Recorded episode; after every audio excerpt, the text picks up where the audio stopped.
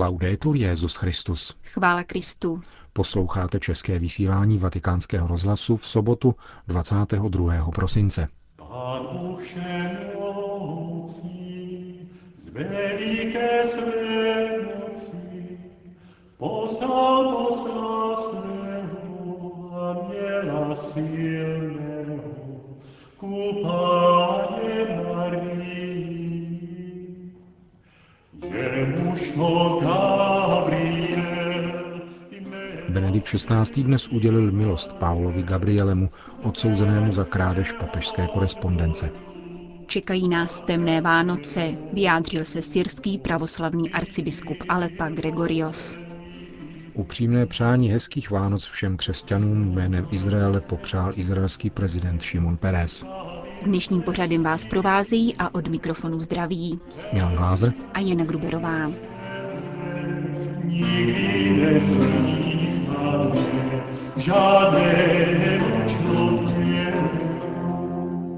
Zprávy vatikánského rozhlasu. Vatikán. Státní sekretariát svatého stolce vydal tiskové sdělení, ve kterém informuje, že Benedikt XVI. dnes dopoledne navštívil ve vězení pána Paula Gabrieleho, aby jej osobně ujistil o odpuštění, které mu dal a oznámil mu, že přijal jeho žádost o milost a prominul mu zbytek trestu. Jde o otcovské gesto, čteme dále v tiskovém sdělení, vůči člověku, se kterým papež strávil několik let v každodenní důvěrnosti. Paolo Gabriele byl poté z vězení propuštěn a vrátil se domů. Ačkoliv nebude možné, aby pokračoval ve své dosavadní práci a bydlel ve Vatikánu, svatý stolec zamýšlí s důvěrou v lítost, kterou odsouzený projevil, že mu poskytne příležitost vrátit se k poklidnému životu ve své rodině. Tolik tiskové sdělení vydané státním sekretariátem svatého stolce. Na dnešní tiskové konferenci odpověděl otec Federico Lombardi také na otázku po osudech druhého odsouzeného v případu odcizování a zveřejňování soukromé korespondence svatého otce. Vatikánský tiskový mluvčí sdělil, že pan Claudio Sharpelletti před několika týdny opět nastoupil do práce a že se také v jeho případě počítá s řešením žádosti o milost, kterou podal, aby byly zahlazeny důsledky trestního postihu. Třeba, že v jeho případě jde pouze o podmíněný trest odnětí svobody. Nepůjde tedy o propuštění z vězení, jako tomu bylo v případě hlavního obviněného Paula Gabrieleho, ale o plné ukončení jeho kauzy, aby mohl začít poklidný život. Vatikán.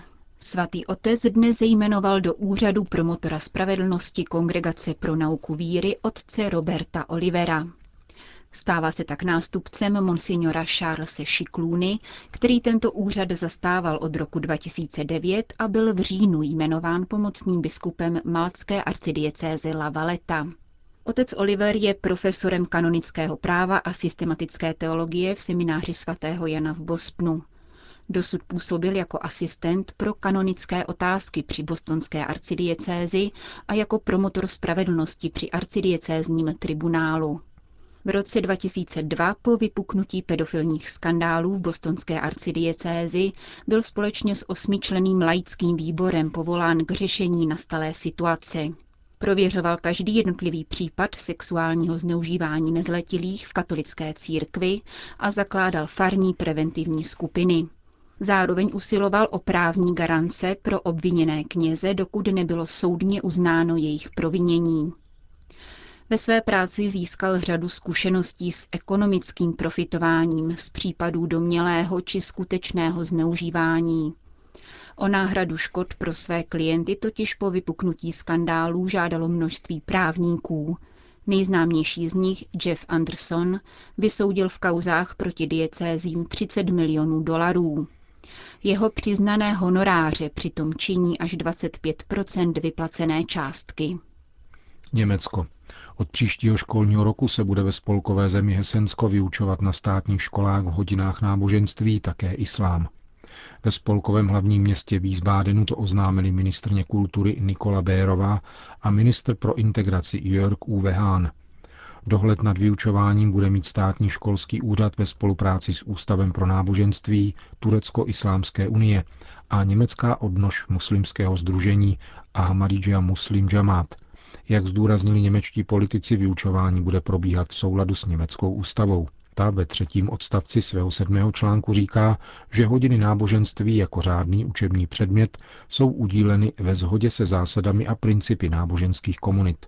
Islámská unie v Německu děkuje ve svém tiskovém prohlášení ministru pro spravedlnost, integraci a Evropu Hánemu za pevné politické přesvědčení, které Hesensku jako vůbec první spolkové zemi Německa umožnilo proměnit tuto historickou šanci. Lichtensteinsko. Katolická církev v alpském knížectví ztrácí status národní církve, který dosud zaručovala ústava. Ve čtvrtek o tom rozhodl parlament ve Vadúzu hlasováním o ústavní revizi, která katolickou církev staví na roveň menšinovým náboženským komunitám, evangelické a islámské. Při daňovém přiznání nyní bude každý plátce uvádět, jaké z těchto církví chce konkrétně přispět, či zda zamýšlí financovat stát. Systém daňového mandátu obdobný například italskému bude pro katolickou církev znamenat snížení příjmů. Zároveň skončí její privilegované postavení ve vzdělávacím systému na úrovni povinné školní docházky. Také Lichtensteinsko, jehož tři čtvrtiny ze 35 tisíc obyvatel jsou katolíci, se tak podvolilo principu náboženské svobody schváleného Evropskou unii. Proces laicizace státu začal před pěti lety a jeho závěrečnou kapitolou bude vypracování nové smlouvy s Vatikánem, která by plně definovala oddělení státu od církve. Pákistán. Tomto roce bylo v zemi zničeno, poškozeno nebo vyrabováno devět míst různých náboženských kultů, pět kostelů, tři hinduistické chrámy a jedna mešita islámské sekty Ahmadi, uvádí ve zprávě pro agenturu Fides Komise Justicia et Pax při pákistánské biskupské konferenci. Pokračuje tak znepokojivý trend násilností vůči náboženským menšinám v Pákistánu. Kromě vandalských činů proti již existujícím bohoslužebným budovám upozorňuje biskupská komise také na časté konfiskace pozemků, které byly určeny pro náboženské účely.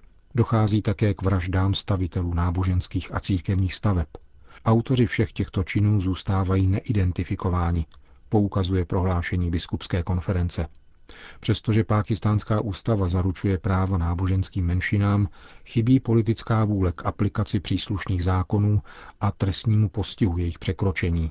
Předseda Komise Justicia et Pax Peter Jacob tvrdí, že útoky proti minoritním náboženským komunitám by vyřešilo pouze přijetí zvláštního zákona o násilnostech proti menšinám. Ten by je měl bránit obdobně jako již existující zákon na obranu žen. Jiná cesta není, tvrdí zpráva pákistánské biskupské konference. Irák.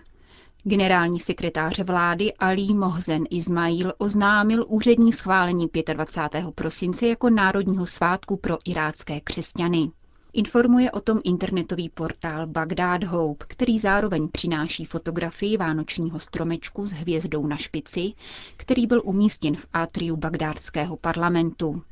Jeho zaměstnanci křesťanského vyznání navíc dostanou vánoční dárek v podobě finančního příspěvku o hodnotě zhruba 200 dolarů.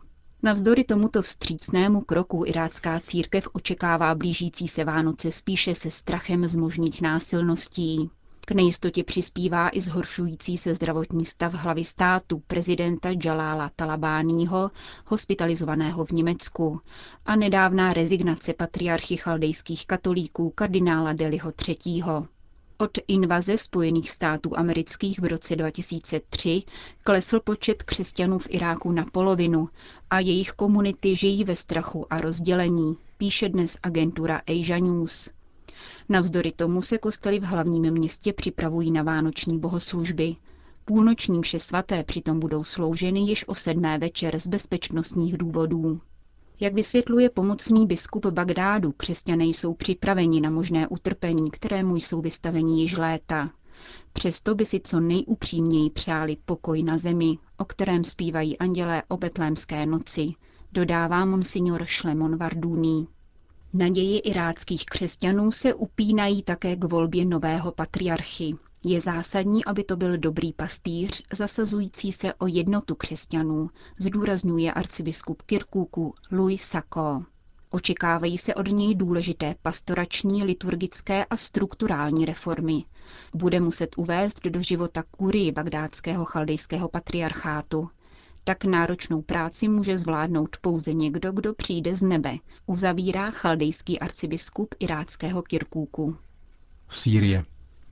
Čekají nás temné Vánoce, vyjádřil se pro včerejší vydání německého listu Frankfurter Allgemeine Zeitung syrský pravoslavný arcibiskup Alepa Gregorios Johanna Ibrahim. Ztratili jsme významnou přítomnost křesťanů v Palestině a Iráku, v Turecku i v Libanonu. Za zmínku stojí pouze větší počet křesťanů v Sýrii a Egyptě, přičemž v Sýrii je jejich situace beznadějná, tvrdí metropolita Alepa. Před vypuknutím války byla tato severosyrská metropole baštou křesťanů. Z 200 tisících ve městě zůstala možná třetina. Kdo mohl, již zemi dávno opustil, říká patriarcha Gregorios. Obyvatelé Alepa jsou již deset dní odříznuti od vnějšího světa kvůli silným bojům. Chybí elektrický proud, voda, potraviny, dodává pravoslavný metropolita a kritizuje především roli islamistických aktivistů v řadách opozice. Džihadisté a salafisté v Sýrii nejsou syřané, uvádí doslova. Stávají se problémem pro samu opozici, neboť většina únosů z ekonomických cílů je jejich dílem, vysvětluje arcibiskup Gregorios. Tíživou humanitární situaci v zemi by vyřešil jen klid zbraní. Civilní obyvatelstvo ji řeší stále masivnějším exodem, který si vynutil otevření druhého uprchlického tábora Organizace spojených národů v Jordánsku. Agentuře Fides jeho brzké zprovoznění potvrdil ředitel jordánské charity Wael Sulejman. V Jordánsku je doposud 300 tisíc syrských uprchlíků, ale denně jich do království přichází 500 až tisíc. Syrský konflikt se přesunuje do hustě obydlených oblastí kolem Damašku a proto se počátkem roku očekává prudký nárůst počtu utečenců. Jordánská charita v táborech poskytuje základní zdravotní a vzdělávací péči, protože Organizace spojených národů prodloužila financování asistenčních projektů z tříměsíčních na šestiměsíční až roční lhůty. Sýrie je ale kompletně zničená a její opětovné vybudování bude trvat roky, neli desítky let, tvrdí ředitel Charity. Všichni tedy vědí, že uprchlíci tábory v dohledné době neopustí, Podivuje se nad volbou Organizace spojených národů Sulejman. Upozorňuje pak na další fenomén, který se kromě epidemí a promiskuity v uprchlických táborech šíří. Majetní arabové ze zemí Perského zálivu si sem jezdí vybírat dětské nevěsty. Utečenci tuto praxi vnímají jako formu dobročinnosti. Zrovna nedávno se slavila svatba sotva 15-leté dívky s neznámým bohatým dobrodincem a všichni měli radost sděluje agentuře Fides ředitel jordánské charity. Řím. Upřímné přání hezkých Vánoc všem křesťanům jménem Izraele vyjádřil izraelský prezident Šimon Peres, který se tuto středu účastnil bohoslužby v městě Haifa. Prezident Peres mimo jiné řekl, že doufá v čas pokoje a prosperity. Zprávu o tom podal velvyslanec Izraele při svatém stolci. Izraelský stát, vysvětloval Šimon Peres, zajišťuje ochranu posvátným místům a svobodu kultu pro všechny. Soužití mezi Židy, muslimy a křesťany bude pokračovat. Právě z tohoto města Haifa, jež je vzorem této pokojné koexistence, chci proto vyslat jasné poselství pokoje a jednoty všem náboženským vyznáním a národům, řekl izraelský prezident. Šimon Perez zmínil dobré vztahy mezi Izraelem a Vatikánem. Papeže si velice vážím a oceňuji jeho nasazení o zachování dobrých vztahů v křesťanstvu. Vztahy mezi Jeruzalémem a Vatikánem jsou vynikající a srdečné, nejlepší, jaké kdy byly. Jsme hrdí na křesťanskou komunitu, dodal izraelský prezident, a ceníme si také toho, že se zde cítí doma, zcela svobodná ve vyznávání vlastní víry a rozvíjení svých tradic, řekl Šimon Perez v Haifě, kde jej přijal arcibiskup Elias Šasul, který mu poděkoval za návštěvu a jménem křesťanské komunity mu popřál vše dobré.